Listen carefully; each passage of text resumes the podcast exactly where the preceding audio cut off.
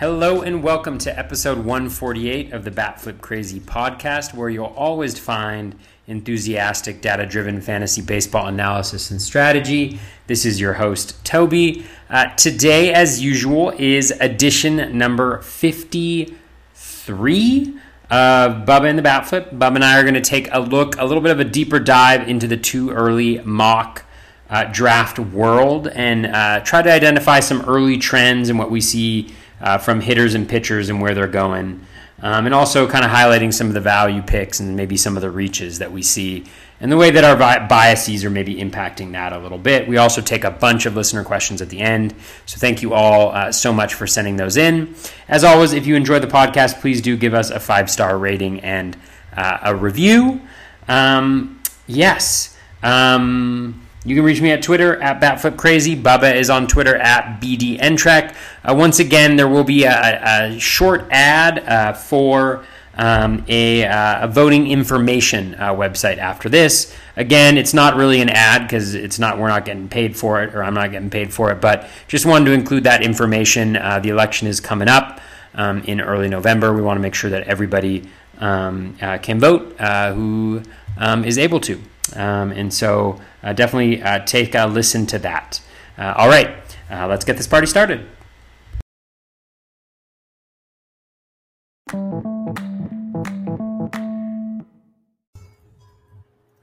And welcome back, everybody, to another edition of Bubba and the Bat Flip, episode 53. Going to talk some more too early mocks for everybody as uh, the ALCS and NLCS are running strong right now. Uh, hope everybody's enjoying the playoff action and getting ready for, yes, we are getting ready for 2021 season. Find me on Twitter at BDintric and my co-host, as always, on Twitter at BatFlipCrazy. Toby, how we doing, man? Bubba, doing, doing, doing, doing all right. You know, just plugging along, taking a little breather. I think. I mean, I'm still involved in the too early mocks, but trying to take a little downtime from fantasy baseball outside of the podcast, and I started watching Succession. Great show, um, phenomenal which, show. Uh, yeah, me and uh, me and my wife are watching that. We're enjoying it so far. So yeah, it gets um, better too. Season two is wild. Oh, so oh, does it? Yeah. Enjoy. The character, the character Greg is our favorite. Greg is Greg is special. Greg, Greg Craig. is very special. Yeah. yeah, Craig Craig is very special. Um, definitely the uh, the like redheaded stepchild in the bunch, but uh, totally. he's a special special kid. But for uh, sure. Yeah. So outside, outside of that, I was saying before this, I've started my, my DFS journey in football, which I've, have been enjoying, and I lost out on making like four dollars when Badgley missed that missed that field goal. So um, outside of that, you know, I shouldn't shouldn't even had a kicker. Probably, no, if I'm doing it right. In certain showdowns, you can. It makes sense, yeah, yeah. but uh, it's okay now. Instead of staying up until two in the morning to do fab on Saturday nights, you'll be building DFS lineups. So that's all. there, there you go. Totally. Your wife will love you. Um, Shoot, you're you, you've seen you've seen through me already. I have too many friends like you. I understand. Um, so we were talking about too early mocks. Kind of, do we're going to talk about some takeaways from early on. We have obviously they're still going. I believe ours is in around 16 or 17 right now. Uh, so we have about you know five, six, seven more rounds to go, give or take. But uh, you know, some drafts have gone through 300 picks, some aren't even close. So by this time next week, it'll all be wrapped up. But we have a good idea, kind of, of some takeaways, and you know, there's a lot more to dig in and and, and to eat up and ingest, or however you want to go about it. As uh, we kind of hit on it last week, some early round stuff, but we'll go a little deeper this go around, and we'll start it off with some trends that we're seeing. And one that I wrote down, and I'm pretty sure you can notice it. I mentioned it with uh, Curlin last week. Starting pitchers went early and often. I don't know if it was, you know, because we see the trend go every year in the main event, they start popping up, or if it was the way the season went, everyone's just kind of like, oh crap, I need starting pitching. I don't know, but it's like, I think we had 10 guys going around two in our draft alone. And I was mm-hmm. looking at it after you get past the first, you know, big four, like big, you know, 10 or 12, after round two, basically, there's a couple good globs of pitchers like round four and five, around six and seven, like chunks of guys. And if you don't have like a good core by round 10, it gets ugly. So, what's your takeaway on uh, the starting pitching situation so far? Yeah, I mean, our, our draft went heavy starting pitching early, but it looks like there's um, there's eight starting pitchers right now who are in the who are who are who are going between picks. Well, I mean, picks 17 through 30. So really is the place where a lot of those guys are going. And I think as we talked a little bit early on, I think one of the things that we'll have to do is kind of dive in and try to differentiate some of these guys because I think there's all of them have tremendous upside. I think all of them have some downsides as well. Um, we've seen more downsides from some of them. Like some of them are a little bit more erratic. Like you look at Bauer going at the top end of that, and he probably deserves that, if not maybe a little higher based on what he's what he did this year and and what he did three years ago now, and and also um, what he could do next year. You know, we talked a little bit about that last time, but it's also just it'll be really interesting to see how that kind of shuffles out and what happens to that group of starting pitchers. It is really interesting. I mean, it, it, for some reason, starting pitcher feels deeper. Um, you know, I, I, think you have some guys like Carlos Carrasco who who essentially performed like he had performed when he was going as kind of a third round pitcher. Um, going later on, you have some injury guys like Strasburg and Grant or Greinke, not even injury guy, just falling back. So I think it's it's just a really interesting landscape. And then even later on, there are some guys who um, I think are are interesting. And so maybe it's just I've I've spent so much time this year looking at all the streamers that I was throwing in my lineups that I'm like, oh my god, you know, like Kevin, Kevin Gausman at pick 190. Like this is this is incredible. Like I can still draft this guy. Um, and I and I feel like there's a few handful of other guys kind of going later after pick 200 that are that are pretty solid. But it's also hard to tell. Like, is that just my draft, or you know, is, is it a little bit more consistent with Gausman? It was just my draft, so that's a little bit of a bummer. But yeah, I mean, I think it's I think it's going to be really interesting just to see how the how the tiers, you know, like kind of kind of filter in. Um, clearly, those top three, but I think those move around. Like I was going to tweet kind of um, sarcastically, like after Cole's uh, game five start, like is he our number one SP SP one yet? You know, again, just because he's so consistent. Um, he's got such a good good environment there. So um, just really interesting. Uh, I think starting pitching, but I definitely think there's a you know I'm feeling a little bit more pressure to get uh, you know a few of those starting pitchers early on, just based on you know my experience in this last year, but also just the lack of um, consistency that we see and the lack of reliability later on in the drafts. So it'll be interesting to see what what happens, how it all shuffles out in the end. It's funny you mentioned Kevin Gausman because you took him at 192, like you said. You have the low on him because he went at 100, 152, 152, 130, 130, 114, 141, and 148. So you got a yeah. heck of a deal. The next closest was 152. So you got yeah. a 40 pick deal on Gausman. We'll see. Well, who knows if it's a deal, but it seems like a deal with Kevin Gausman. It's interesting. Like Charlie Morton is going at ADP 140, like 150. Mm-hmm. Like that's David Price at 154. Uh, SP Streamer, Mike Simeone put out a funny, a not funny, but an interesting poll today about which Dodgers pitcher would you take first between I think it was Dustin May, Julio Urias, Tony Gonsolin, and David Price. Yeah. David Price is getting the least amount of votes. Yeah. What did you what did, what did you say? I picked David Price because I'll take 150 mm-hmm. innings of David Price at pick 150 over those guys all day long. But that's me. I felt that going into this season. I'm not worried about his health taking a year off. I really am not. I think it might benefit him, if anything. Yeah. Because um, they're already going to limit him to like 150 innings, anyways. And at this point in this rank, like I pick 150 ish, but he could be your SP4. Like that's an hmm. outstanding SP4, in my opinion. Yeah. So that's where I was. Where who would you pick? I, I went with Gonsolin. You know, I don't I don't spend a ton of time, you know, on the polls, but I like to weigh in on them. Um, and I think with Gonsolin, he's going at 169, so he's a little later. He's going at 169. Yeah. Yeah, I mean, I think that for Gonsolin, like I was very impressed. I need to dive in. I think the BABIP was pretty low and the strand rate was pretty high, but the arsenal is super interesting. Um, he was getting volume, you know, towards the end, so he was showing that he could go kind of later on. And he's got he's got the repertoire. I think is the most interesting thing to me. A couple pitches with swinging strike rate above twenty percent, um, which I really liked a lot. So um, that was kind of what I was what I was looking at. Um, but yeah, it's an interesting question too. You know, like and all yeah, I mean, Dustin May is such a fascinating guy just to think about because you know the gifts are all over the place. The stuff is nasty. And I think the results have been pretty good, but he just doesn't get the strikeouts. And the Dodgers really don't seem super intent on giving him a, a lot of innings. So, you know, really interesting stuff um, it's going to be fascinating the way all of this shakes out. And I mean, it's so hard to get ourselves out of like the immediacy of this off season and to figure out like, do I feel this way every every year? Like I should take a journal where I like write down like how I'm feeling every day of the fantasy baseball season to be like, You have a journal. Back. You have a journal. Look at your previous episodes. Yeah, that's. I'm going to go back and listen to what we said about the two early mocks mocks last. And that actually might be like kind of fascinating to do that.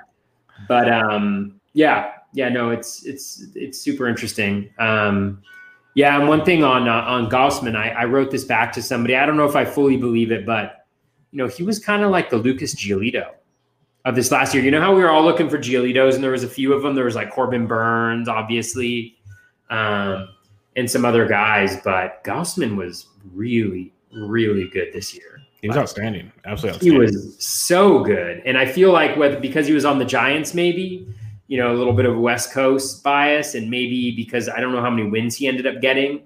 Um, I know he lost a couple wins down the stretch there. Um, but bullpen. Um, but yeah, it's just it's interesting. He's he's he's uh, but if he's going where like you know everybody else was drafting him, then he's not that interesting. Yeah, a little tough for them. But he went. Um, his record this year was three and three. 12, uh, 12 games, ten starts. So not bad. But uh, Gonsolin was my number two in that deal. I was really close to taking him. I guess my my uh, tiebreaker was Price as a guaranteed spot, or Gonsolin does not. Mm. That's the way the Dodgers operate. If I knew Gonsolin was penciled in, I'd be there. And if you look at the two early mock ADPs, Dustin May is going around pick 129, Julio Urias around 143, David Price around 154, and Gonsolin about 169. So it's almost every round you're getting another Dodger starter. By the end of round, by the end of pick 170, the starting rotation might be gone, which is or no, they mm-hmm. will be gone because Buehler and Kershaw already be there. So that's what I'm saying. There's six six Dodgers taken in the first 170 starting pitchers. So there's five in a rotation. it gets a little interesting with that situation. And, and, Dustin May is crazy. Like we've talked about him here and other places, but he's such an electric factory. Like pitcher list and pitching ninja just give him to death, but he doesn't strike guys out. It's absolutely baffling. It's almost like the, the theory I have, and I am not a pitching guru by any means, but it's almost like I, I think his stuff is so nasty when the guys think they see like his slider or something, they just don't swing and pray it misses the strike zone. Like that's mm-hmm. just what they're doing because it moves so much. I have no idea. But I remember when I was in Little League, we faced this guy that threw harder than anybody we've ever seen, and the coach told us when his when his hands like right by his ear, start swinging. That was when that was your best yeah. And so maybe it's something along those lines. I don't know. They're pros. They're better than me, but something to think about. Well, he just he throws that sinker a ton. I mean, the sinker's only got 4.8 percent swinging strike rate. True. So until that changes, and that's the pitch that we all see the gifts of, right? Because that's the one he's throwing 99 nine plus on, but he got super lucky this year. I mean, 234 BABIP, uh, 89% strand rate, I think. And it wasn't like he didn't give up homers. He gave up a decent chunk of home runs, 1.45 per nine. So it must have just been that there wasn't a lot of dudes on base when that happened, but way outperforming, you know, all of his ERA estimators. So just something to consider. Um, you know, K minus walk rate of 12.5%. Um, so I think a lot of the you know, and again, he can improve. He's a young guy, um, but I think that's um, you know something to factor in. Like if you're thinking about picking him at at pick 120, um, maybe I'll add that to my reaches. Yeah, that, that, I feel it's a reach because I think he's better fit for the sure. bullpen, like we saw tonight in Game One, at least until he figures out that sinker thing. But um, a few other guys, like I took Germán Márquez at pick 179, and everybody knows I'm anti Rockies, but you know, we saw what he did last year eh, or this year even, and it's pretty good at that point. I'll pay for him compared to the the other prices we've seen. But I just have a couple questions for you. So Chris Sale, who missed the year, obviously, he went to pick 118 in our draft. He's gone as low as he's actually not drafted in one league right now. Otherwise, he's gone as low as two. I think that's probably ours. Maybe no, he's, he's, no, he went in ours at 118. Oh, he did. Yeah, and he's, he's undrafted in another one. He's gone as low as 212. And then Shohei Ohtani went 226 in ours. He's gone as high as 124, and we have the low on him. So those are two guys coming off injuries, and Ohtani, I don't even know if he's going to be ready to pitch till at least mid-season next year because they're trying to rehab him. What would you do? I'm just going to pass on those two, but what about you? Yeah, I mean, the thing for me about Ohtani is it's just so challenging to take him outside of daily leagues where you can kind of maximize his value. I assume that somebody's going to kind of reach on him for upside, and so I I have not had him in any leagues of, of importance. Um, and I don't expect that to change necessarily next year. I think that could change if if we find out that he's going to be a full time DH. You know, I think that there's um, there's there's certainly value there. Um, and then Sale, I mean, generally I stay away from those guys. You know, coming back, like if there's a price attached to them, I, I stay away from those Um, you know, we've obviously seen some guys like Lamet, right, who came back and was just lights out from the get go. Certainly, Sale could be that guy, um, but it's just it's really hard to take a guy at that point in the draft with huge injury concerns when you're not quite sure, you know, when he's going to come back. Obviously, we'll have a better sense of that when we get closer on, but I don't necessarily think the Red Sox, um, you know, competition window starts next year either you know, and so I don't think they're going to be in a hurry to push him and to give him a ton of innings, uh, you know, because they need to, um, you know, I, I, don't know what their plan is yet for how they're they're going to get how they're going to go through this kind of youth youth movement that they need to go through because I don't think they're going to get a bunch of high price free agents given the direction that they're going. So it'll be interesting to see what they do on the trade market, but anyways, that's a long-winded response to no, I probably won't be dra- drafting uh, Chris Sale uh, early on. That's how my brain works, unfortunately for you, Bubba, and all the listeners. Is like I start talking about something, I'm like, mm, that's something interesting over in that direction, and you know, that's how it all fits together as a puzzle in my mind, I guess. Toby's mind is a Rubik's cube of fantasy baseball. Um, when I look at the, the ADP, and I'm not going to go over any more guys on the list, but I, I recommend people check it out because I think it's a good tool to, to use. But we kind of mentioned how guys were going so early. So it's like after pick 170, 180, give or take, it kind of gets a little spread out more where it's not as clumpy as the early stuff. But you look at some of these names here, and these could be guys that are going to make or break your team, like some really sketchy names, some young names, some guys looking for bounce backs. Like it's a very interesting crew that I don't mind having a couple guys. I don't really want to have most of my rotation be these guys. So I think that's kind of the takeaway I have is – I, I gambled a little more than I wanted to so far, and I'm going to end up with more of these guys later that I didn't want. But uh, now I know, and we'll see. Because one thing is, I was on Triple Play Fantasy last week, and they had a fun game where they used two early mocks ADP from last year and oh. compared it to NFBC's ADP in June. Mm. Who, who rose and who fell. So that was interesting to see the differences there because, like, recency bias uh-huh. is a heck of a drug in two early I, I got to go back and listen to that. I haven't really been consuming a lot of baseball podcasts recently, but those guys are awesome too. Triple play, shout out to you guys. Um, always such a fun time, like the games and everything like that. That is that's really interesting. I mean, those are super helpful exercises, I think. And you know, we were talking about the journal earlier, but I mean, these are the types of things that we have to be thinking about. Our minds, like I mean, think about like early, too early mock ADP, like Randy Arozarena, right? He's going at an ADP of 116 prior to us finding out that he can't hit anything that isn't a fastball. And so now all the Astros are throwing him. Real life Pedro Cerrano. Um, no, but I mean, like, it's just things like that, right? Where like that is not going to be the case. Well, I mean, he could go that high. Don't get me wrong. I mean, there there could be the chance that he does that, but it's just like you know, people people have that in their minds, and so there's a ton of recency bias, bias going into this, and so it's a really interesting um, just exercise I think to go through. I'm really interested to see to get a hold of projections. Normally, we get those I think after Thanksgiving is when Steamer releases um, theirs, and so I'm really interested to see what that you know what that tells us. Um, but yeah, and then yeah, I mean, there's just this year is so going to be so different, I think, than a lot of other years. It's going to be fascinating. Yeah, it's interesting you mentioned Arozarena because I'm looking at guys going right above him in ADP, but like in certain leagues, guys that went after him in ADP technically, and then guys that overall ADP is going after him, and I'm like, yeah, I'll take him, him, him, and I like Randy Arozarena. I've had a big, a lot of fun with him in DFS so far, but you got to show me a little more to take him. Like he went as high as 96. That's a top 100 pick. That's asking quite a bit. In my book, I could be totally wrong. But um, speaking of hitters, that's a, a, uh, good segue here. What kind of hitter trends are you seeing here? Because we talked about like the top, you know, six guys where you can't really argue. You got Trouts, Betts, all those guys. Like when you move on past that, we talked about the Yelichs and Bellingers going like round three, four, later, stuff like that. What kind of hitter trends are you seeing that, that, that make drop off or dry up quicker than we thought? Yeah, I mean, it, one of the things I think that that's interesting. I mean, you know me, I love catchers. Um, so one of the things that's super interesting to me is just how the catching market is developing.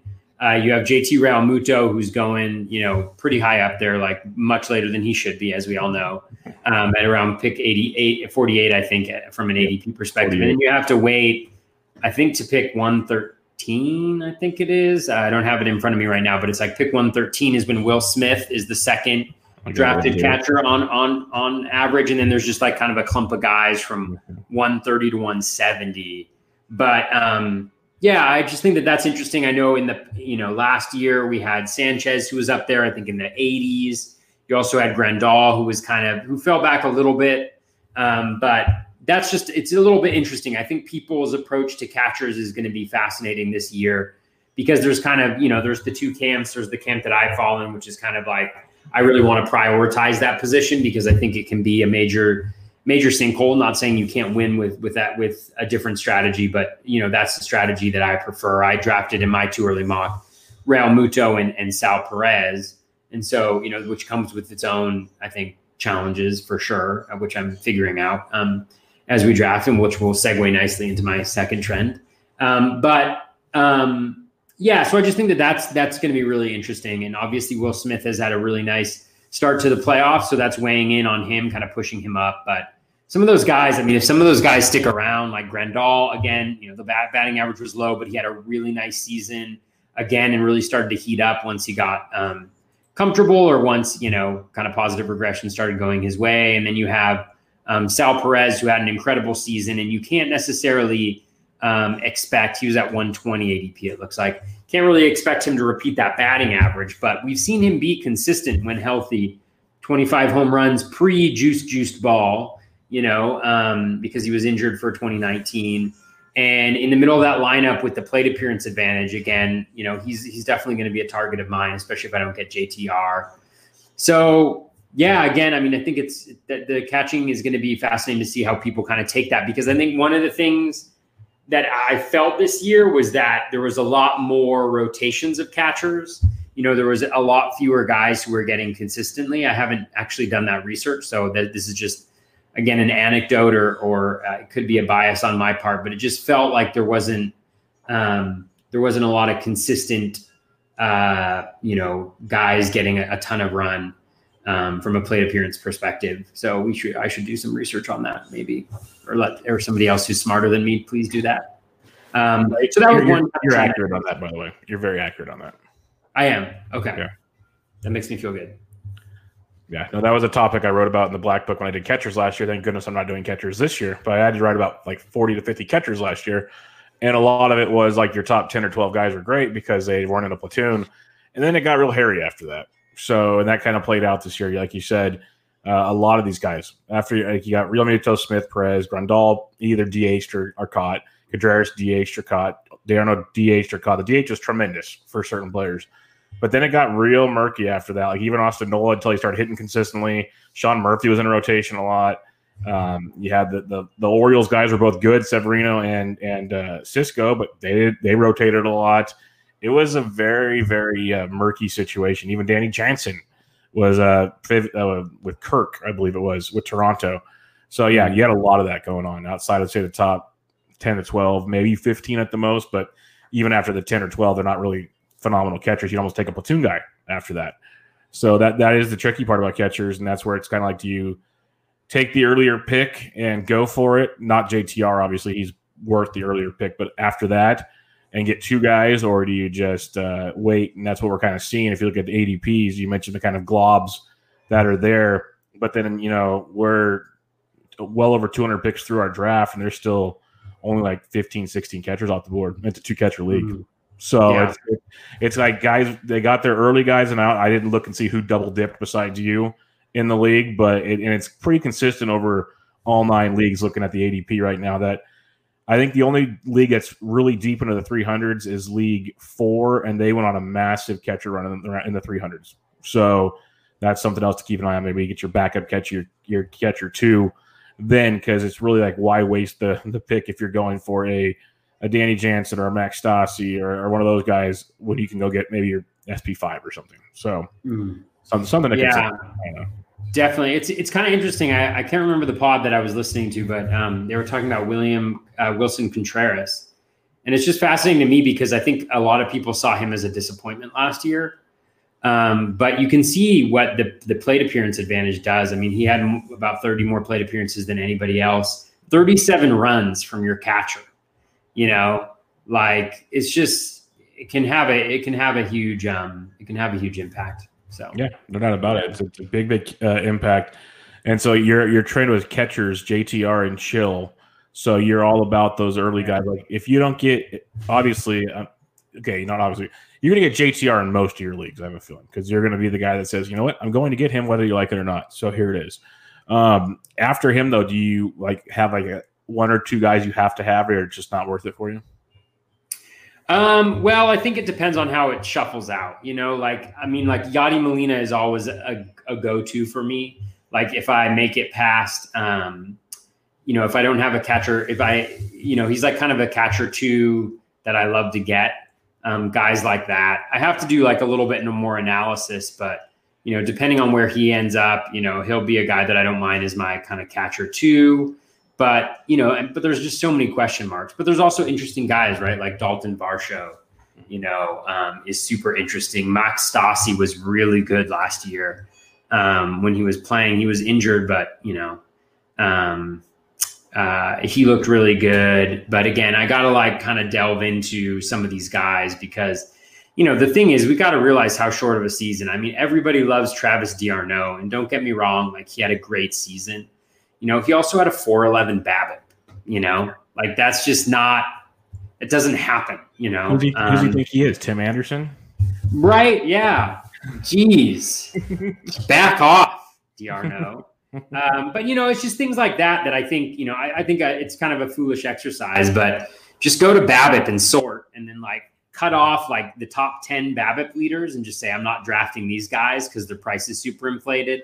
Michael Conforto and then you know like lower lower down you know um you know look at the guys who have super low BABIPs right? Like your max Muncy's of the world who i was really disappointed to see that he didn't fall that much. I was hoping maybe he might fall in like the 150 range or something like that but he didn't fall because i think he's having a good playoff so people kind of forgot. But like carlos santana i drafted him i think at pick I can't remember it was probably 190 or something like that 192 but I, I, was interested to see what what is his his ADP. Should look at that. He's at ADP of 200, you know, and so like he was pretty much the same guy he's been every year other than last year, but he had like a 210 BABIP, you know, and like yeah, he's not going to have a high BABIP. He's going to have like a 250 to 270 BABIP. That's going to push his batting average to 240, 250, and you, you know he's going to be super good. Although I am worried that Lindor is going to leave this summer, and, and you know and so that lineup lineup gets a little bit of a hit. But um, anyways, it's you know, it's just uh, you know, we're yeah, it's a good, it's a we'll we'll, we'll address like the how do you how do you take in 2020 type impact, but like you can already see it in these drafts, like how high or low guys are moving based on not any type of change in skill, but change in some of the luck, the things related to luck that we look at. So yeah, um, yeah that's interesting yeah, the definitely production uh, paid off a lot. Like there's a guy, Andrew McCutchen, going at ADP 208. That's a great pick by you, by the way. I think he's going way too late. That guy's just ridiculous to me. He missed part of the season, sure, but leading off for the Phillies even next year, I think that's still a phenomenal play. He still ran this year. I think he had six steals, seven homers, hit for a decent average. He's going to score runs at the top of the order. I, I don't understand. I think it's a recency bias thing, kind of what we've been hinting on here. That I didn't uh, didn't get. If you miss some guys early, I thought that was a fun one. But there's going to be a lot of guys like that, like Carlos Santana, like you mentioned. Totally. Um, where a guy like Christian Walker, who went super late last year, he's jumping up right next to Carlos Santana, which I like. I like Christian Walker, so I'm not like opposed to that play. But you're seeing the movement of what mm-hmm. the season can do for guys. Uh, you mentioned uh, some things. Stolen bases is interesting because I, I, know I talked about it last week. I took Trea Turner number two, and some liked it. Some think I'm an idiot, which not the first time people thought I'm an idiot. So that works out just fine. But I I wanted to get like a, a Turner or a Betts or an Acuna. Obviously, I'm going for one of the Steals guys early if I have a top pick yeah. in the draft. Um, J Ram stories. I'm, I'm going to get Steals early now, and then I guess kind of fill in. I've talked about it even last year, and the philosophy for me has not changed. Get guys that give you five to ten steals if you can. Like every once again, if you know if you get a big guy, you can afford to go take a Nelson Cruz. That's fine but uh, make sure you, you, get it balanced out by the end. Don't rely on one or two guys to do it all for you, which we've talked about many times. So my philosophy starts out with a, with a good surplus of stolen bases and builds on it from there. What I'm curious about with you, since you go starting pitching early, I know you talked about it last year, but how do you see it playing out in these two early mocks? How do you address stolen bases in uh, taking your pitching early like you do in this situation? Well, based on my too early mock, I do not address it at all. I just forget stolen bases; they're not important. Don't chase speed at all. You don't Just need it category, at all. Just One. just lose. Um, no, I mean, I think it's it's a really um, it's a good question. I mean, it, you know, I, there's just so many competing narratives like happening in my head right now about it all. Right? It's like I've got this narrative about like ah the pitching. You know, the pitching goes so quick. Like not just the pitching, but it's the same thing we talk about every time, right? The volume, the volume, the the foundation, the floor. In the main event, it's like you know you need one of those guys who really hits, and all you need is one really, right? It's like you know I had Bieber in one, right, and then my other guy was Scherzer. I had them in two actually, right? Um, and I found a way to not do great. Finish fifth with with Bieber on one of my teams, but but I had Bieber and Scherzer, so I had one good and one who really honestly wasn't that good, like outside of the strikeouts maybe. Um, and then I had um, deGrom and Strasburg, you know, and Strasburg threw four innings, none on my team, um, and he ended up, you know, and it was fine because deGrom was good enough. And then you had, then I had Gerrit Cole and um, uh, Lance Lynn actually um, was my second there, so that worked out all right with me because Cole hit, but. Um, that's all just to say, like, you need one of those aces to come through for you, and you're more likely to get it. So, you know, that volume, that foundation that you get. So, like, I have that in my head. And then I realized, like, just the approach that I took with the too early mock, you know, I took, um, actually took Yelich in the first round uh, just because I thought that that was an interesting way to try to build the team. And then I went starting pitcher, starting pitcher. Um, and then I went like, I think a hitter, and then I, another starting pitcher, something like that. So I got three starting pitchers that I felt really good about, but I didn't necessarily address speed the way that I needed to. Um, and that became pretty clear. And there's just not a lot of good speed up options late. I'm sure that when we get there, you know, we'll feel a little bit better about it, but um, just a lot of platoon guys, you know, um, which does not feel good. And so obviously, you know, we learn this every year, but you need to take that speed early. Um, and I think one of the things is like you you picked up McCutcheon, which I thought was a great pick. I was thinking about him because I needed some speed. Um, but the batting average, you know, he's pretty much a 255 hitter. And I, I wasn't sure if I had addressed batting average strong enough at that point in time. Um, but um, yeah, because I had drafted like a Carlos Santana and things like that. So it's just, you know, it's the age old story of, you know, you need to, you need to address batting average early and you need to address speed early on. Otherwise, you're going to find yourself in some some challenging predicaments, and it's not like you can't do it. Hi, Justin. Um, uh, it's not like you can't do it, but you just you know it, it makes building your team a lot more difficult. And so again, we have all this pressure on pitching. Uh, that we need, feel like we need to address, and but then we also can have continue to have the same pressures around batting average and stolen bases, which are maybe even depending on the way you look at it, either easier or harder because you know like um, because you don't need as high a batting average to compete true but you still need to be better than you know more you know yeah exactly. Like you want to be better like 10th in your league Yeah. at that right? And the same with stolen bases and so you know unless you dominate some other category. So again like not anything new that we have to think about. I just think i just think that there's um maybe even just a more it feels like there's more pressure on that. And again that could just be me but trying to navigate what that scenario is. I think it makes guys and, and i stayed away from him this time but like victor robles at like adp of 163 just I was so tempted to So draft for that I was so tempted. so good yeah i'm just like victor Yep. come to daddy i miss you you know looking at my team construction so yeah i think that that's that's um yeah that's something whatever i just said He's gonna be he's gonna be a fun one to watch. As high as 123, as low as 237. Like that is a spectrum. robles went at 237 Yeah, in League Two. In League Two, that's going to be like, man, if you get to like 170 or later, I'm and he went that way in a lot of drafts. I'm gonna have to really fight myself to to take that one.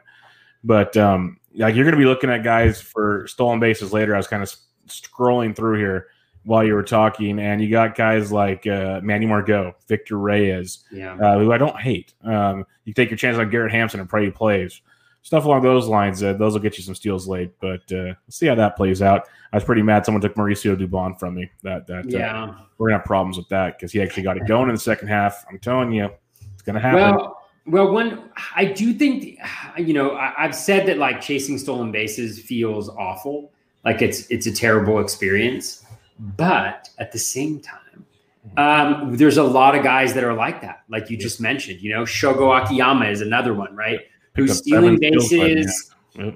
who doesn't necessarily, you know, like he's not going to help you in home runs at all. But you know, there's just like this idea in my head of like getting him and like a Roman Quinn or a Manny Margot, and then you know, like um, combining them with all these late power bats that you can get, right? Like we have a question later around CJ Cron, CJ Cron, whatever, however you say it, and like, but like a guy like that where you can kind of, you know, play the matchups. You can play, you can play different different ways. So I think that that's, I think that that's um, something to consider too. Again, not as like your foundational strategy for stolen bases, but as as um, something that seems like an option every year that I haven't really been as intentional about doing.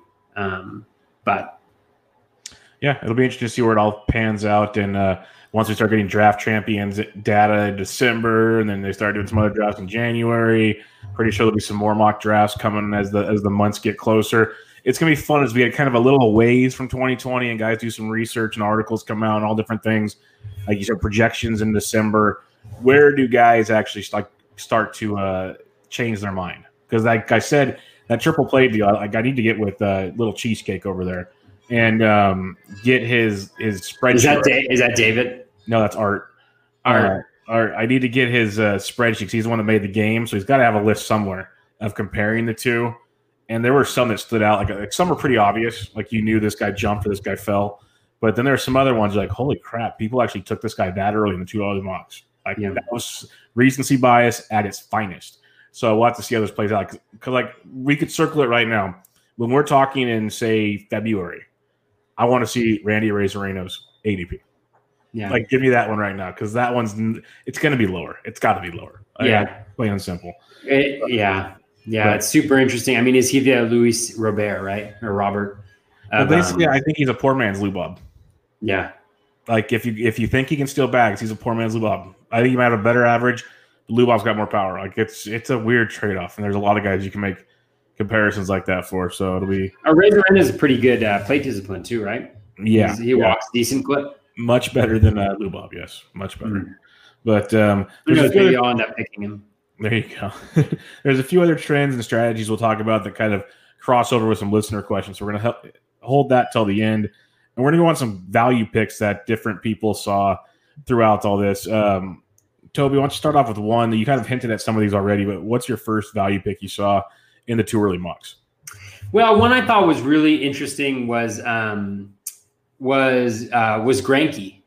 Greinke's Greinke's really fascinating to me. I mean, last year he was going around pick 45, if not earlier when the main event drafts were happening, and he went 83, and he's literally the exact same guy with a higher BABIP. Uh, I think over his last five starts, he ran a BABIP of 403. I want to say, um, and I so I thought that was super interesting because I think he's like the same guy pretty much that he that he has been, and obviously there was a little bit of an injury thing I think in the playoffs this year. Um, so I think he's going to fall, and I think he's a really solid. I mean, you know, it depends on who your SP one is, but a very solid SP two, and then if you can get him as your SP three potentially, like in some of these drafts, I think that that's really interesting because you know. Um, I'll, I'll, get it. I'll get him up right here, but you know his swing, his K minus walk rate was better this year um, than it has been in in previous years. His swinging strike rate was also up. So yeah, his K minus walk rate was twenty one point two percent um, had his highest K percentage in the last three years. Had had you know about the same swinging strike rate. Um, you know some of the some of the um, control metrics were not as good um, as they have been in the past, but he still was able to avoid walks. But yeah, 321 BABIP, which is you know 30 points about higher than he's had in the last seven years. Um, and again, from a 403 BABIP in his last five starts. And so essentially, what you have is is this is going to happen to every pitcher throughout the course of the season, pretty much, where they have a bad month but he happened to have that bad month, not even from like an overall perspective. I mean, what did he finish up with? He finished with a 403 ERA, a K per nine, and a 113 whip, right? But his, you know, his peripherals, right? He had a 280 FIP, a 351 XFIP. Um, where's where's that that darn SIERA? a 372 SIERA.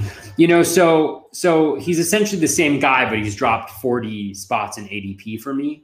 And so I thought that that was really interesting because I've gained like a little bit more of an appreciation for who he is a as a pitcher, um, just because he's been so consistent and he doesn't he doesn't walk guys and he you know in a lot of ways he he's he's similar to Kyle Hendricks because consistently he's been able to suppress BABIPs um, and and that's that's key. If you don't walk guys and you are able to con- to manage contact in the way that he's done, I think that that's a really good combination, especially in a pitcher's park, um, in in a in a league that's now full of pitchers parks. I mean, the way that uh, Globe Life Field is playing, and then you have Houston, the way it's playing, then you have the A's, the way it's playing. I mean, that whole division is full of kind of pitchers park, similar how to how um, well, not not the NL West entirely, but you know, used to be. So it's um yeah, it's it's just really interesting. I think overall, um, I think the fact that he's dropped so far is is questionable to me, but that's just me. Yeah, no, I, I don't mind that at all. One of my guys would be Mike Moustakas. I really don't understand the hate for Mike Moustakas. Uh, he's going around pick uh, 142 right now. Jake Cronenworth's going ahead of him at second base, which I like Jake Cronenworth. Don't get me wrong. I think I took him at 119 actually, but uh, I, I don't mind that. But that one surprised me a bit. Uh, Johnny VR, you know, Jeff McNeil, Max Muncy, and I know I'm always like the anti Max Muncy guy, but when I see Max Muncy and I see Mike Moustakas, I don't see a lot of differences between the two. Except when I look at ADP, there's like a 40 big difference. So mm. that's one of those that kind of gets me a, a little sketchy. And obviously, there's going to be more diving into these guys throughout the offseason. But just looking at Moustakas' numbers overall, the biggest thing I take away, like, you know, the barrels are pretty similar, a little like 0.8% barrel difference. Hard hit rate's the same. He struck out 6% or 5.5% more, walked about 2% more.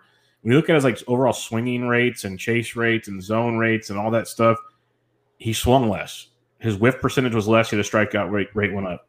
So to take a deeper dive, I'm guessing he was just I don't say I don't know patience the right word, but his you know aggressiveness wasn't there, and that seems to be a trend from some of these guys. That you know we talked about Baez and we talked about um, I can't remember who else we were. Talking, There's a couple other guys we talked about that weren't being near. Oh, I think it was uh, Gleyber Torres. Some guys like that that you look at their overall aggressiveness at the plate, it all dropped off this year, and they saw a decline in everything else. So you look because you look at his, his exit velocities and all that stuff. It's, it's all legit. It's all the same. His pull rates are the same. His fly ball rates are very similar. His fly ball rates are actually higher this year. His line drive rates are higher this year. So you'd expect you know more success this year, but he struck out a lot more, and that was a big big difference. He, only hit 230. His XBA was 242. If Moose is hitting 242, his eight homers probably turns into like 11 or 12, and all of a sudden you're happy as can be. It's that simple. He also was on the IL once in a while. Maybe had COVID, maybe didn't. We don't really know the answer there. But Moustakas is a guy. If I can get him around pick 142, yeah, I'll, I'll, I'll, take that. And yes, Mason, he is triple eligible. I give you that with Muncy, but I'll take. I, I, just can't do it with him anymore. I give up on Max Muncy for now until someone tells me otherwise. Man, you, you know what his BABIP was? Max Muncy's BABIP this year. It's okay. He's a Dodger, so I really just he was just bad. That's all it was, right? That's the answer. Uh, it was two oh three. Yeah, months. Yeah, that's not that's that's really bad. Um, yeah, because Moose's was 247, like 247 BABIP, but still he had a 237 ISO and a 340 WOBA. Like that's still like you look at all his other numbers, they line up almost evenly with every other season he's had. It's just that average was, you know, before it was 254, 251, 272, even 240, 284. Give me a 250 average with that 230, and we were just happy as can be with Moustakas. So mm. I'll, I'll take that gamble going into the next season. Yeah. Um, uh, yeah, for me, I mean, Baez is just such an obvious one. Uh, going at an ADP of 81, um, just such a huge fall off. And obviously, like we talked extensively about him in previous podcasts, so I won't go into too much depth. But um, you know, yeah, it does seem like it's been a little bit of a longer period of struggle for him. But I still think he produces even when he is struggling because of where he hits in the lineup. Um, because he can contribute in five categories theoretically.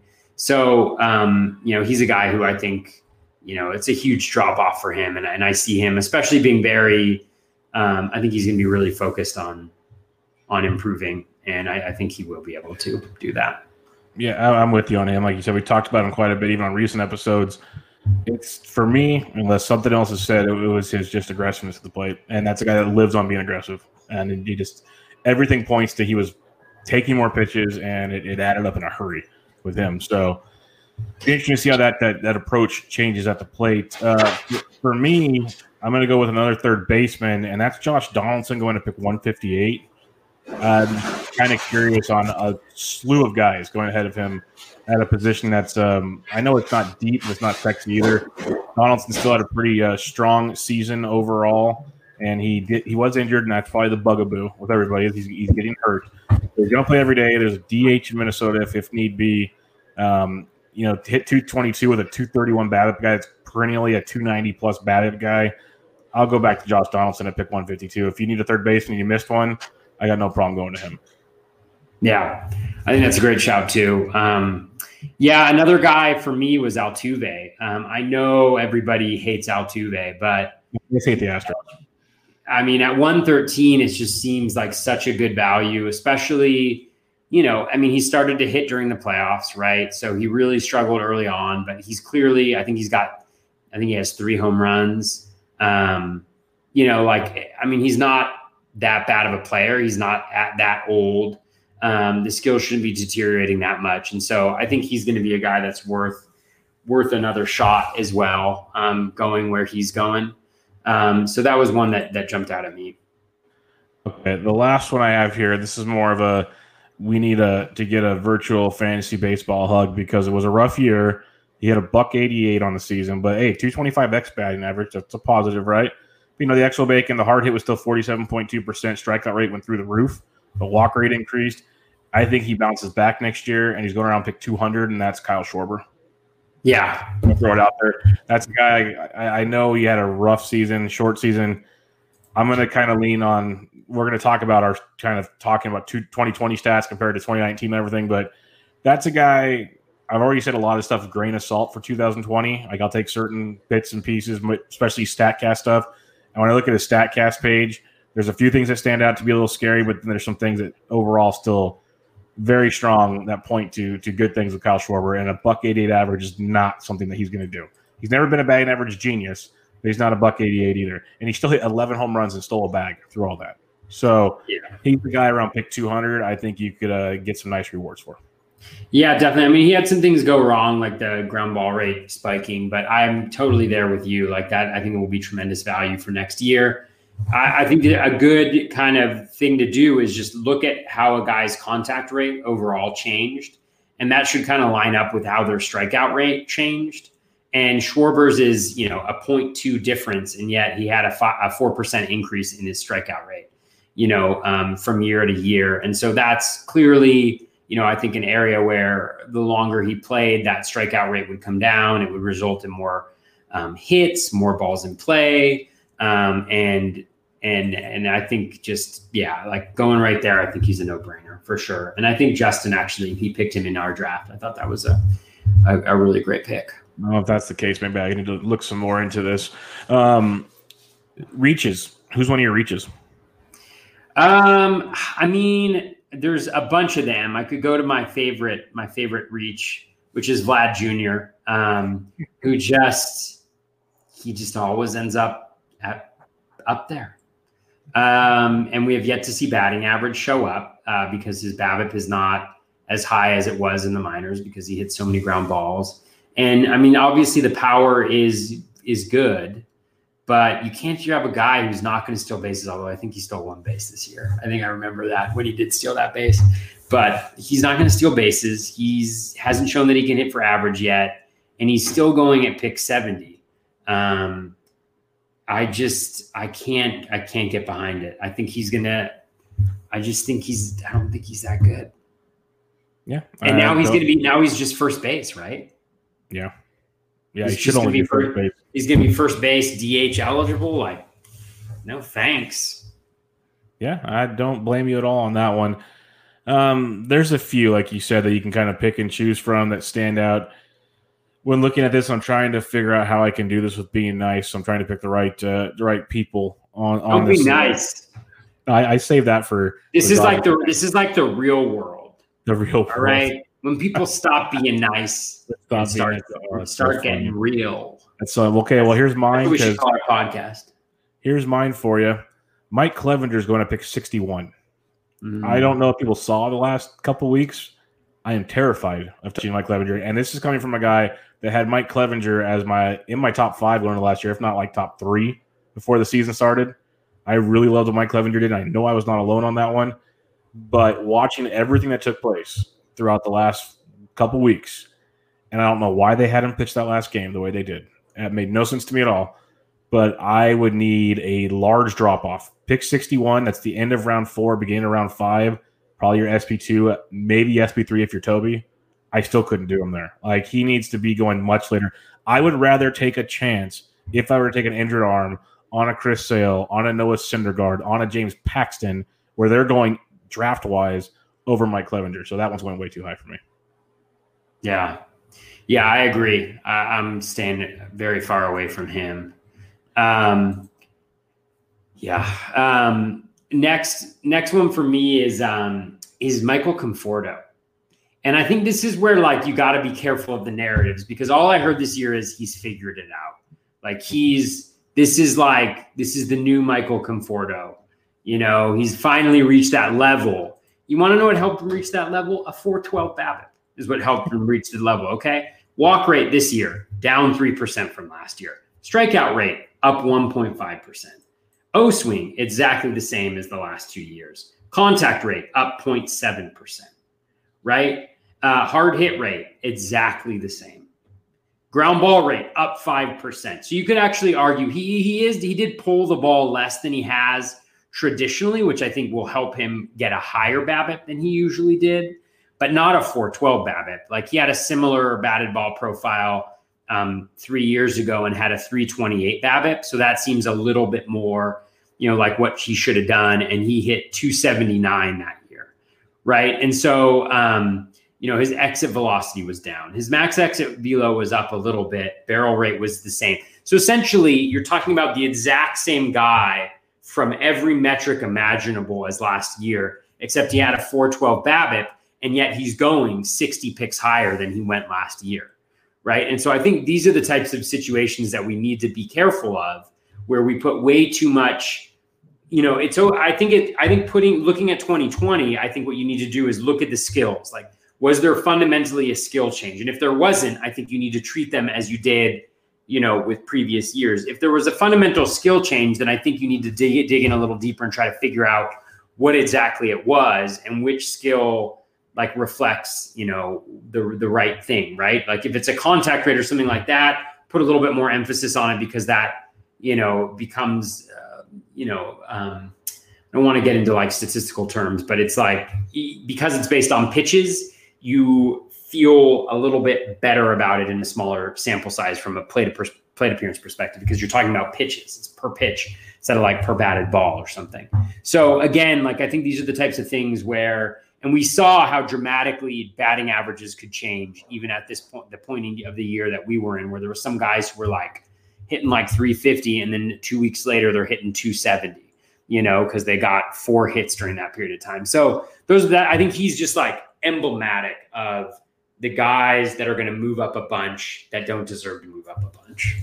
Yeah, no, I don't mind that at all. Uh, my second guy would be Dustin May. Kind of hit on him earlier. Love the talent. There's no strikeouts, and I'm a guy that drafts strikeouts. I, I have to have strikeouts. If anything, I'd rather gamble on Pablo Lopez going a few picks after him. Uh, go earlier and get a Frankie Montas or Lance McCullers, which is, feels really dirty to say, but I know they're going to be there in the starting rotation also, or Dustin May might not. So lots of question marks with Dustin May. It'll depend a lot on what we see in spring with him, but he's a guy I got going way too early. Uh, what's a third one for you? Alec Bohm or Baum. I mean, he was a great DFS play at like 2,700 for a while and or up to 3,000. But I mean, check this out, right? Alec Bohm hit 338 in 180 plate appearances. His BABIP was 410. His ground ball rate was 53.2%, right? So like 10% higher than league average. His hard hit rate was 27.8%. His O swing was league average. His contact rate was league average. So, by all accounts, he's not that good. And I mean, don't get me wrong, he could improve and things could change, right? And I and I don't have his prospect pedigree, but going at pick one like an ADP of 120 on average, that is way too steep. Because um, I think over a full year, you're talking about a guy who hits maybe 270. You know, even like on his pace from this year, uh, you know, in 180 plate appearances, he had four home runs. So you're looking at like 15 home runs. And again, like things could change dramatically, but um, no, thank you. Mm-mm, no, thank you. I like that quite a bit. Um, my last, my last guy, and it's kind of a, I don't know, it's, it's a tough one for me, but mine's going to be a pick seventy four. Is Eugenio Suarez. Mm. I like Eugenio quite a bit, but I think we saw, like two years ago, we saw an amazing, just absolute stud, Eugenio Suarez.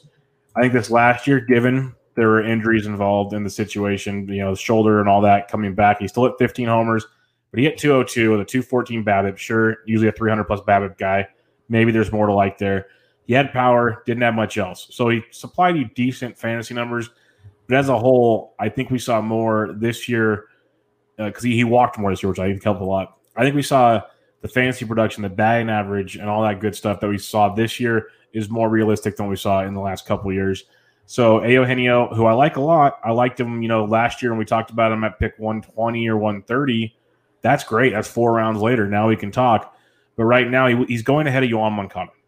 I'm sorry. I will take Yoan Moncada 10 out of 10 times at third base before I take Eugenio Suarez. That's just crazy to me. He needs to be going around the Matt Chapman area around pick 96. There's a lot more similarities at third base with Suarez and Matt Chapman. So he's just going too early. I like the guy, but not at that price point. All righty. All right. Let's go to some listener questions because this will help uh, take care of a lot of the other stuff we were going to discuss. So as I pull them up here, we'll start with Jonathan Raymer at John Raymer 87 asks Trent Grisham was one of the few guys to go 10-10 in homers and steals this year. He also seems to have a solid approach to the plate. Could he be a perennial 25-25 guy with counting stats from a loaded Padres lineup? Um, man, that's a really good question. Um, I mean, I would, I would, I wouldn't project him at 25 25. Um, obviously, he had a very good season. I think he's very good. I think one of the elite things about him is the O swing, right? Like 20.4% O swing. So the dude is going to get on base. He's got that great kind of contact and, um, and plate discipline profile, profile hitting at the top of that lineup. Um, I think that uh, that is all great. I do think, I mean, I should check this out, but I do think that there are some, I mean, quality of contact issues, but it's fine. I mean, maybe, but the thing that the thing that I would just think about is like, how many guys are there every year that go 25 25? It's a very small group of players. Let's see. In 2019, we had we had two guys in all of baseball who went 20 who had at least 25 home runs and 25 stolen bases but i do think i do think 2020 um, is a reasonable expectation so that I, I, would maybe focus a little bit more maybe on that um, just because stolen bases come in bunches and it's really hard um, you know you got to stay healthy and all that stuff but i mean I believe in Trent Grisham, um, and I think that he's got one of those profiles that's. Um, I often say it. Ariel Cohen says many, many way, many paths to many paths to value. I think is what he says, or, or a lot of paths to value. But those five category contributors where he's not hurting you anywhere, and so in any given year, if he underperforms in one particular area, he's still helping you out. So like he's got a great OBP, so the, and he hits at the top of the lineup. So those runs should be there, right? So even if the batting average isn't there, he still gets on base and he gets you those runs. You know, um, without the the you know, I'd be a little bit more concerned if there was the pitcher in the NL, right, batting ninth and the RBIs and things. But I mean, the power, like anybody can hit 20 home runs now. So he can definitely do that. And then we've seen the speed. So again, great player, I believe. Um, you know, I think 25 25 is going to be a really lofty projection for anybody to hit just because so few guys do it. But if you were to go a little bit more conservative with like a 2020, I think that's definitely possible. Yeah, I'm more of the 2020 profile. Think Tommy Pham, stuff along those lines. Um, and I think he can do it consistently for a while because his average isn't great, but he walks a lot. OBP is very strong with uh, Grisham. He developed his power in 19, uh, obviously bouncy ball in AAA and the bigs, but we saw a little more power develop there, and the stolen bases have always been there in his career. So uh, I can see a 2020. We know the Padres and Tingler will run. The biggest thing is will you pay the price for him? His ADP is at 58 in the two early mocks. Aaron Judge, George Springer, Teoscar Hernandez, a lot of different Austin Meadows, a lot of outfielders right there. So that's going to be the, the deciding factor for you. Do you want to take him early, or do you want to wait for uh, steals later with a, a Tommy Pham or a Mo Laureano or some other options at the outfield position? So that'll be the decision to make. Could he go 25 25? I'm not going to say no. Like it's not impossible because he is 23. He's going to be 24 in a, like three weeks. Still super young always possible in that lineup. It's just I'd rather go 2020 like Toby says. I think that's much more realistic and more consistent. I think you can do it for a few years in a row. But if he put it together 25 25, I wouldn't be shocked just because I think the two, I think he's more inclined to steal 25 bases and hit 25 home runs. That's where I would go with it. So, um, but but possible. Stick 2020. Go go that route and still enjoy the the benefits of that. Yeah, and I, I think a good a good good thing to think about is like this past season there's like almost 10 guys who are on pace for 25 25 and yet in the last full season we had only two guys i think i said actually ended up accomplishing that. And so that just shows you like within a smaller window with variance guys are able to do that. But over the period of a full year there are so many adjustments that are made. There are so many peaks and valleys um, that it makes it really hard to consistently there are so many injuries. Like makes it just really hard for guys to be consistent enough to get to that level. But again, great shout. Yeah. Let's go to Dave Petroziello. He has a couple questions for us. Uh, first off, he was really high on Luis Castillo for 2020, but he's down on him a smidge. Walk rate did not come down, although he thinks he was unlucky with balls in play. So we'll start with Luis Castillo. Are you still high on Luis Castillo? You know, the changeup is from the gods, but there's always the walk issues with Mr. Castillo. Um, yeah, I was down on Castillo heading into this year because of the walk issues, and I am I like him. I think he's very good. I am no longer hold, holding any reservations for him. Um, you know, yes, the walk rate. You wish that it was.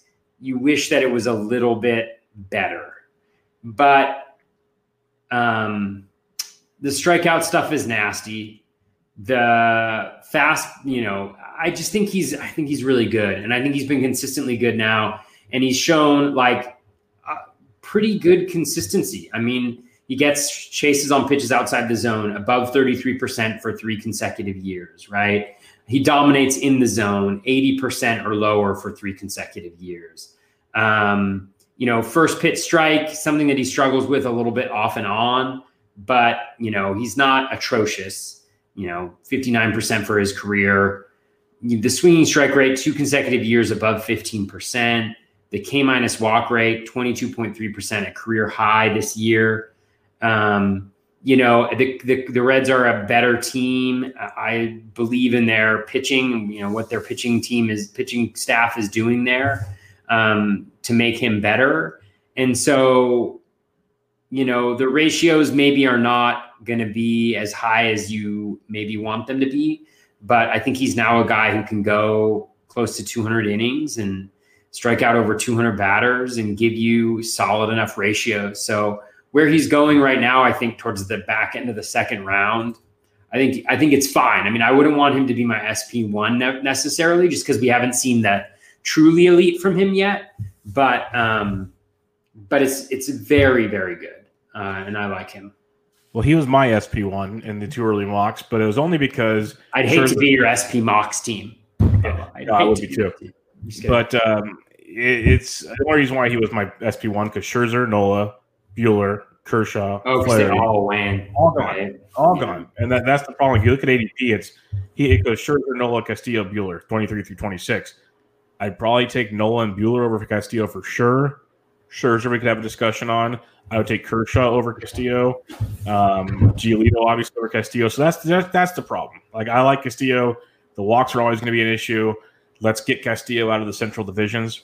That'll probably be an interesting discussion next year too. But uh, really good pitcher. Not going to take that away from him at all. It's just his price tag might be a little too much, unless draft dictates, which occurred to me. So that's where I sat there. Uh, the other question he has is he uh, he knows we talked and you guys have talked a lot about Joey Musgrove.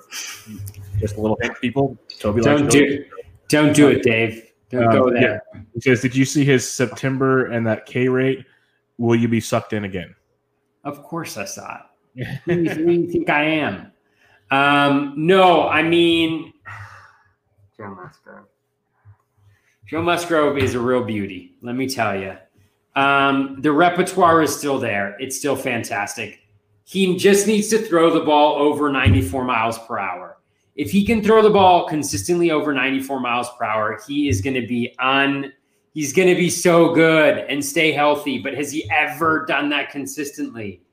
Not really. Like that's what that was the difference, right? He came back and you know, I mean, I'm sure there was other differences. I haven't had a chance to really dive in, but he's got a, a, phenomenal repertoire. I mean, I you know, I would love what the Pirates should really do is they should make a trade with the Tampa Bay Rays. Is what they should do. That's they need one more trade, one more trade. Joey Musgrove. Uh, um, no, I mean, I think Musgrove is is um, he's going to be hard to stay away from because I think the one thing that has always kept me from well, that, that's a lot. I've always been bought into him but the one thing that I've always worried about is his ability to get strikeouts. And what was incredible about this last little thing is it was just really, it was what we've been waiting to see from him. Um, I mean, his last five starts, he had a 40% K rate. His walks, he had a he had a 33% K minus walk rate. Um, the velo was back up closer to 94. I mean, it really sounds super simple, but when he's like that, but at the end of last year, he was doing the same thing. When he can when he can get swings and misses on his fastball, he becomes absolutely devastating. But but can he do that consistently? And it'll depend on the price for me, but I'll probably be in again, to be honest with you. And I think the difference this year is maybe I look at him as a, like SP4, you know, whereas in the in the past, what I would have done is like I would have got my pocket aces and maybe waited until to get him around pick 180 or something like that as my SP3 or maybe my SP4. But if he's my SP4, SP5, then that's a that's a risk that I'm willing to take. There's a little bit of of um, you, you got to limit it a little bit because he's on the Pirates, so the wins aren't necessarily going to be there. But if the K's are there, hmm, it could be good. It could be sweet, Dave. All right, Alex at AJT one twenty six asks, third base ADP fascinates him. People seem to be ignoring 2020. Kris Bryant is going around in round eight ahead of Donaldson and Moustakas. Already talked about them. Then Kyle Seager isn't going around until round 15, despite being the number four third baseman.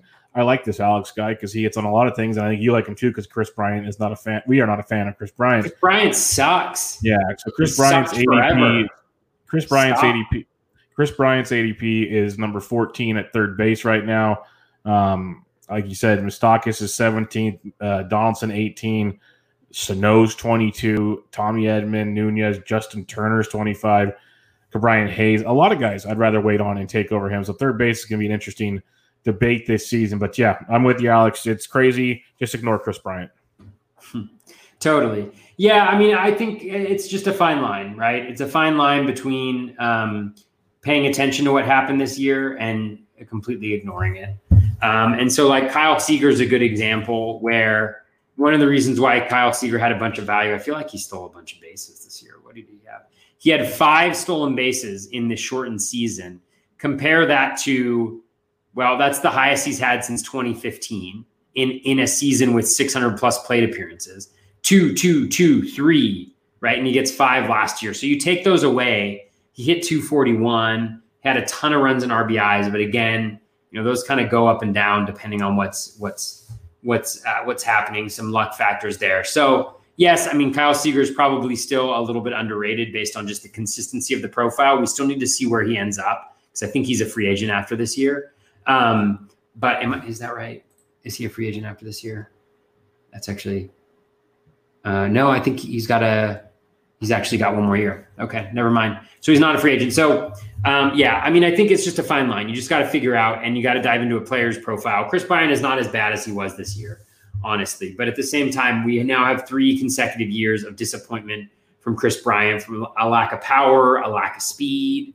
Um, the batting average hasn't been awful until this year, but he's really a guy who's only doing well because he's hitting first or second in that Cubs lineup. And should he still be doing that? I don't know. Probably not.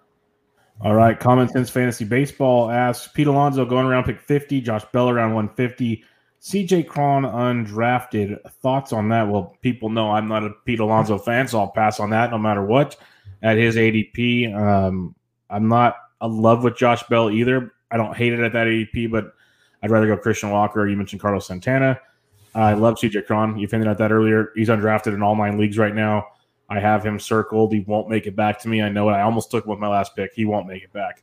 But uh, I have him definitely circled as a guy to bounce back with this season. Want to see where he's playing. That's for starters. But uh, first base, third base, a lot of these positions, they look deep now once we dig in and see roster constructions on real baseball teams. Third, these positions might not be as good as we think they are. So, what's your thoughts on those three guys? Yeah, I mean, I think the thing about Alonso is once he starts falling back a little bit, he becomes interesting once again. I mean, he's probably not a guy that I'll go after, but it's not like he had a horrendous year this year, right? Like the skills are all relatively the same, slight dip in contact rate, um, you know, but still for a power hitter like he is, fine.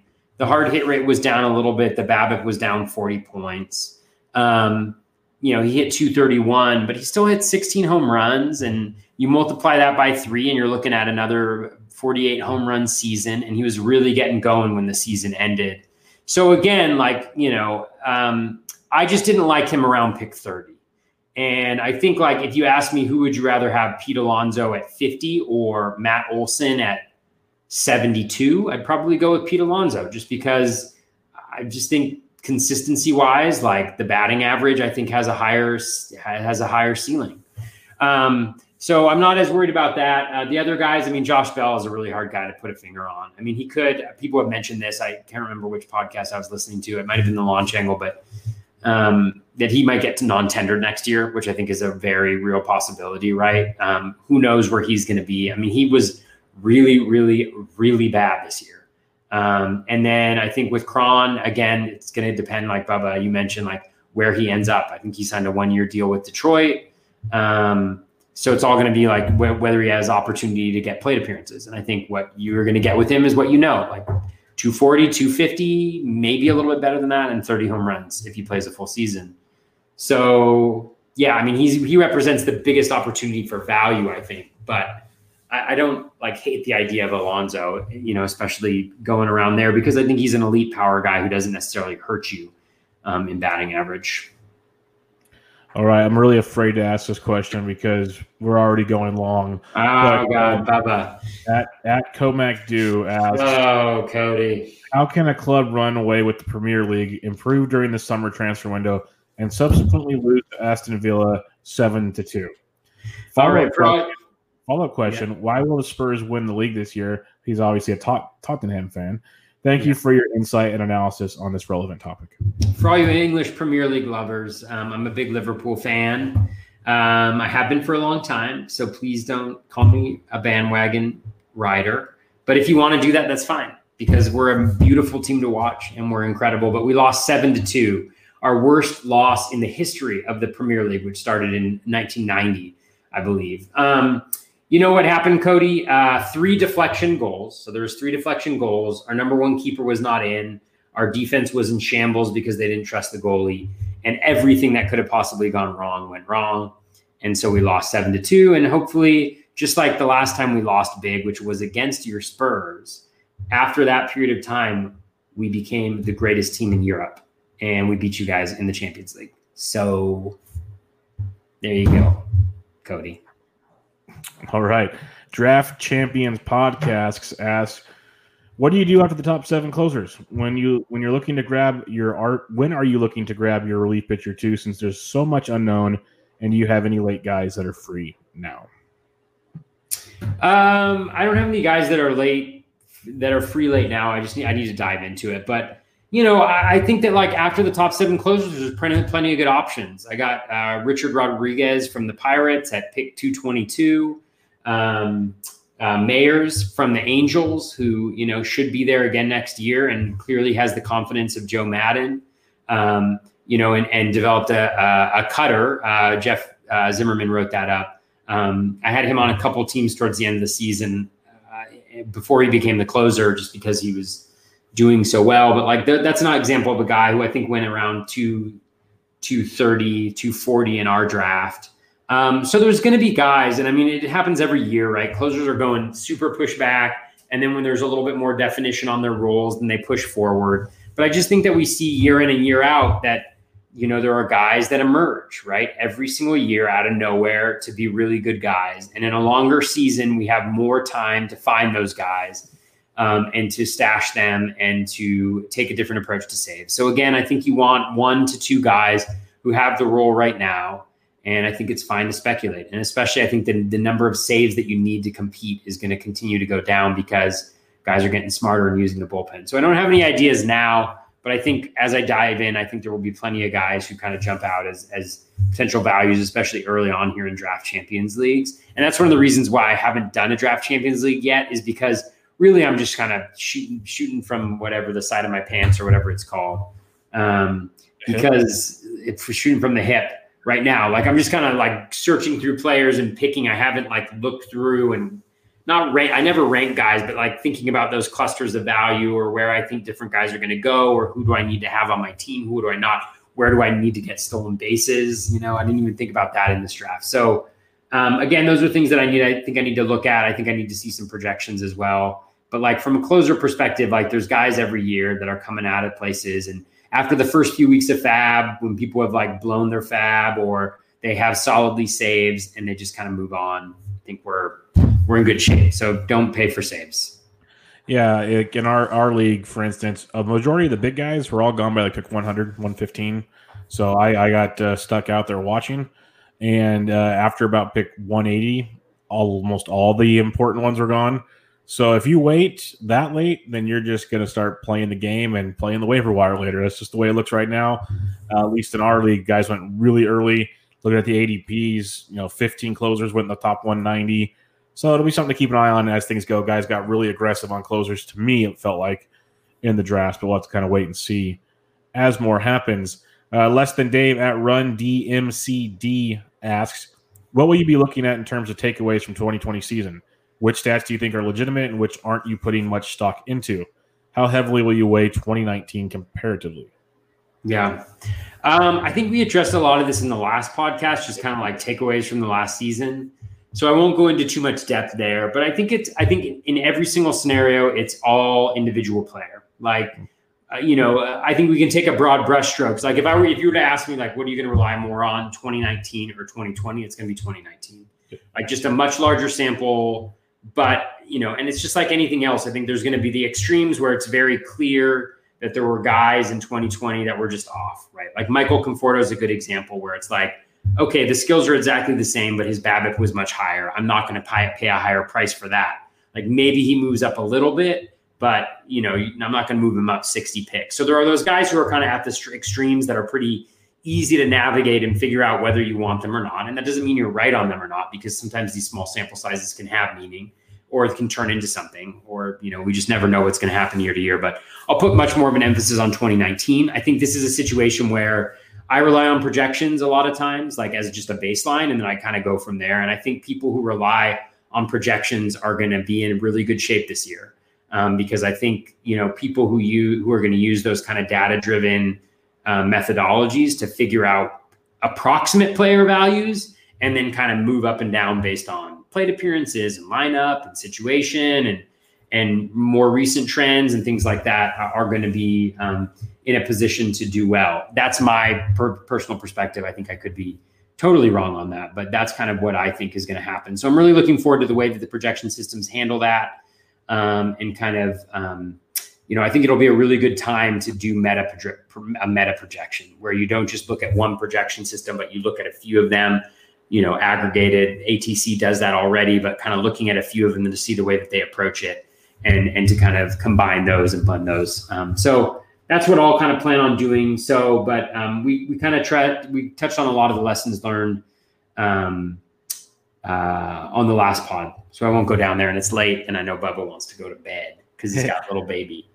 Yeah, it's um, yeah. 2019 is much more important. I keep like I said, I'll say it many times this offseason. 2020 will be a grain of salt situation. I, I'll, I will look at the Statcast data quite well because there's some sticky numbers there. Your barrels, your hard hits, you can look at and get ideas that might be legit, might not be, but you're gonna have to kind of look at it all and in the end kind of make your decision. I think you said the projections will be good. Uh, we know like Jeff Erickson and a lot of guys use three year rolling averages. Um, maybe you do three years uh, and then throw 2020 on top of it. So it's like three and a half year rolling averages. Or you do a three year rolling average with 18, 19, 20. I don't know. But to take 20 by itself and weigh it too heavily, I think it's going to be a uh, the wrong way to go about it. So you'll get you'll get more trouble than good in the long run in that scenario. All right, Billy B from Canada at Bill Bradley 44 asks, which one of these three two baggers are you higher on for 2020 and beyond for dynasty leagues? Cavan Biggio, Keston Hiura, or Brandon Lowe? Um, it would depend on the format. So what I would say standard format, just shoot from the hip. Standard format. I think Brandon Lowe would probably be last. Um, in all of those scenarios, I think if it were a batting average league, I would probably lean towards Hiura because I think the ceiling is higher and the batting average floor is similar. And I think there's there's more speed there, but I'm just I haven't looked at how many stolen bases they had.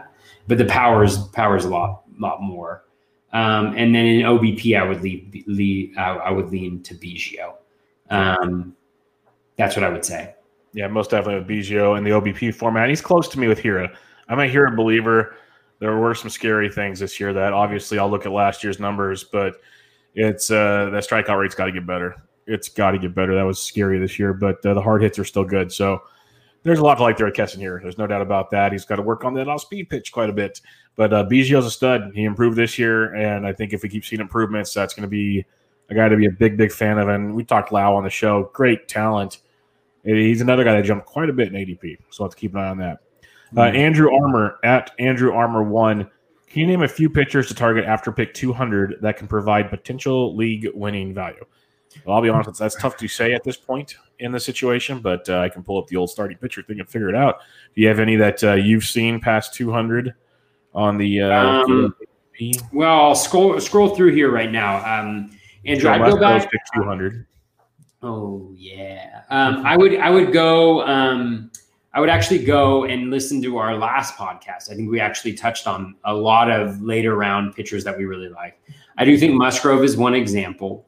Um, I think Triston McKenzie is another example, although um, Jeff Zimmerman uh, in his Mining the News had a great piece on how his velocity decreased. Like his st- skills were still really good, but his velocity decreased as he started more and more. And so that's something to monitor. But he looked really, really good. And we know what um, has been possible from uh, the Indians pitchers. John Means is another guy who looked great towards the end of the season. Earlier on in the season, his skills were showing some dramatic improvements. Again, a velocity increasing guy.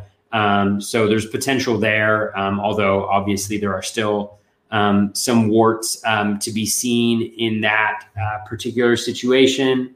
Um, do you have any on the top of your mind? I'll. I'll yeah. Um, I like I like the means call. That's a big one. But uh, a guy that Chris Clegg wrote an article about today, and I've seen others talk about him throughout this last season and he had a sub four ERA pitch for the Phillies, and the strikeout rate ballooned up this year. Zach Eflin could be very interesting at pick 230. He started using that curveball so much more. I know Alex Fast was talking about him quite a bit and gifting him a lot when he pitched. If he keeps using that off speed pitch the way he is and developing it even more, he could be quite interesting uh, as a later round option. You know, I, I've always been a believer in Michael Pineda. He's going to have some rough starts, but he has tons of strikeout upside. He's going to be playing for the Twins. That's going to score a ton of runs.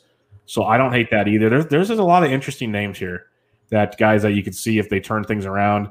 Uh, that could be quite quite interesting down here. Ooh ooh, Bubba, Drew Smyly. I, I saw Drew him. I did not say him. I left Drew him for you. Smyly. Ryan Yarbrough. Yep. Ryan Yarbrough is another one. Um, yeah, I mean, there's a lot of guys. I should I should I should go through my um. I feel like that's my whole queue at this point. It's just like late round guys I like. Like Alex Reyes is going. I don't think he's gone in any of these. No, he's not. Um, Deivi Garcia is going super late as well. Josh Lindblom hasn't gone. Matthew Boyd is going super late. And again, there's danger there, but there's also we saw towards the end of the season, you know, how he can turn that around. So um, I think there's I think there's a lot of they're certainly risky, but I think there's a lot of later round guys that are going to push up as as people familiarize themselves a little bit more with the pool. Um, I think they're going to move up a bunch. Yeah, a couple more to keep an eye on, and we'll move on from this. Um, we saw Griffin Canning actually started pitching much better in the second half. Velocity came back. Be a guy to monitor in spring because uh, you know he's going to pick 264 here. Last year before he got hurt was one of the big time pitchers that people are up high on. So he's interesting. Um, I'm always a Mitch Keller fan. He came back from the IL and actually had a couple good starts to finish out the season. He'll be a guy to monitor. And then the third one, I've said it. I said it a lot last year. I say it in DFS all the time when he pitches. The talent is outstanding. Strikeout rate's not ideal yet. We've seen it good at times. He walks too many people, and that's Dylan Cease. If he ever figures out control, he can balloon up the standings in a big way. So that'll be one to watch as well. Ooh, which is a really good point because the White Sox just replaced their manager, but they also replaced their pitching coach, Don Cooper, who had been there since 2002. And I think that's really important because they've really struggled recently to develop their pitchers. I think they're way behind in analytics. I tweeted this, but if you remember, Giolito actually had to leave the White Sox organization. Not like he had to leave the organization, but he went to his high school pitching coach to regain the velocity and make the changes that they needed to. And I think that could be really good for a guy like Cease who has that velocity. I think Eno Sarris has talked before about how the spin rate just is it is there's cut on it and it makes the fastball less effective, even though he's got that velo. He's even got the changeup that has some potential. And so I definitely keep my eyes on him and Reynaldo Lopez as well. Um, you know, guys like that who just haven't really developed the way that people were hoping that they would develop. Um, those are some interesting guys to just kind of monitor. And um, and velocity is always the key. Velocity, velocity, velocity. Mo- monitor those minor mo- those spring training velocity numbers and look for guys because oftentimes those are the guys that'll take the jump. And we saw that again this year. Gausman's a, a perfect example. He's plus plus one mile per hour on his fastball up to 95 on average. Um, so yeah. We'll have to see who goes to driveline this year with COVID. We'll see. Uh, I don't know how they're going to do things like they used to, but that was a major factor last year too. Kershaw and a bunch of guys went to drive line, velocity was up. We saw the results. Like Alex Wood, even though he was hurt, another guy we didn't talk about with Dodgers guys, potential starting pitchers. Like there's another one. Um, they got their velocity up, and when they were pitching, they were very, very good. So I see how that pans out, but it'll be definitely something to monitor and something we'll definitely talk about in the coming weeks. But Toby, that'll wrap us up this week. Any final thoughts? As by this time next week, we should have the, the mocks all wrapped up. No, uh, thanks everybody for listening. I really appreciate it, especially in the off season. I mean, I know there's a lot of great fantasy football podcasts and podcasts about other things in the world outside of sports. So really appreciate you guys listening. Bub and I are going to be on the Pole Hitter podcast with Rob DiPietro, who won the Draft Champions League. Um, so shout out to Rob. We're going to both be on there tomorrow night. Um, so I'm sure that will night. Tuesday night. So that's going to be hitting um, I think probably on Wednesday, people's podcast. So definitely check that out. We'll share it. Um, but yeah, thanks, Bubba. I appreciate you staying up late with me. Okay, no worries at all. No worries at all. It uh, works out great. And um, yeah, the, the, podcast with Rob should be pretty cool. The outline looks great. So people get that a listen and we'll tweet it out like usual. But uh, thanks for listening, everybody. Check out Toby on Twitter at BatflipCrazy. I'm at BD Intric. Bubba and the Batflip 53 in the books. Catch you guys next week.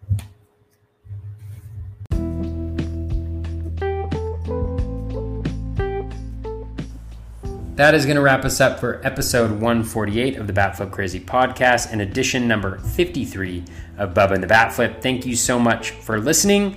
Uh, we are starting our off-season program um, of diving into some of the early ADP that we have. Um, we'll be doing that a little bit more on the next show, and before you know it, we will be getting into positional previews. So, um, before you know, it's going to come fast and furious. Before you know it, we'll be doing drafts for real. Um, but yeah, thank you all for listening. Always appreciate it. Um, you guys are incredible, especially to be listening during the off season. Our our love for fantasy baseball runs deep, and we appreciate uh, being able to share that with you. So, uh, best of luck with your off season research or your off season break from fantasy baseball. Maybe this is one of the few uh, delvings into fantasy baseball that you're going to do. Whatever it is, um, yeah, we appreciate it. So take care and be kind to one another.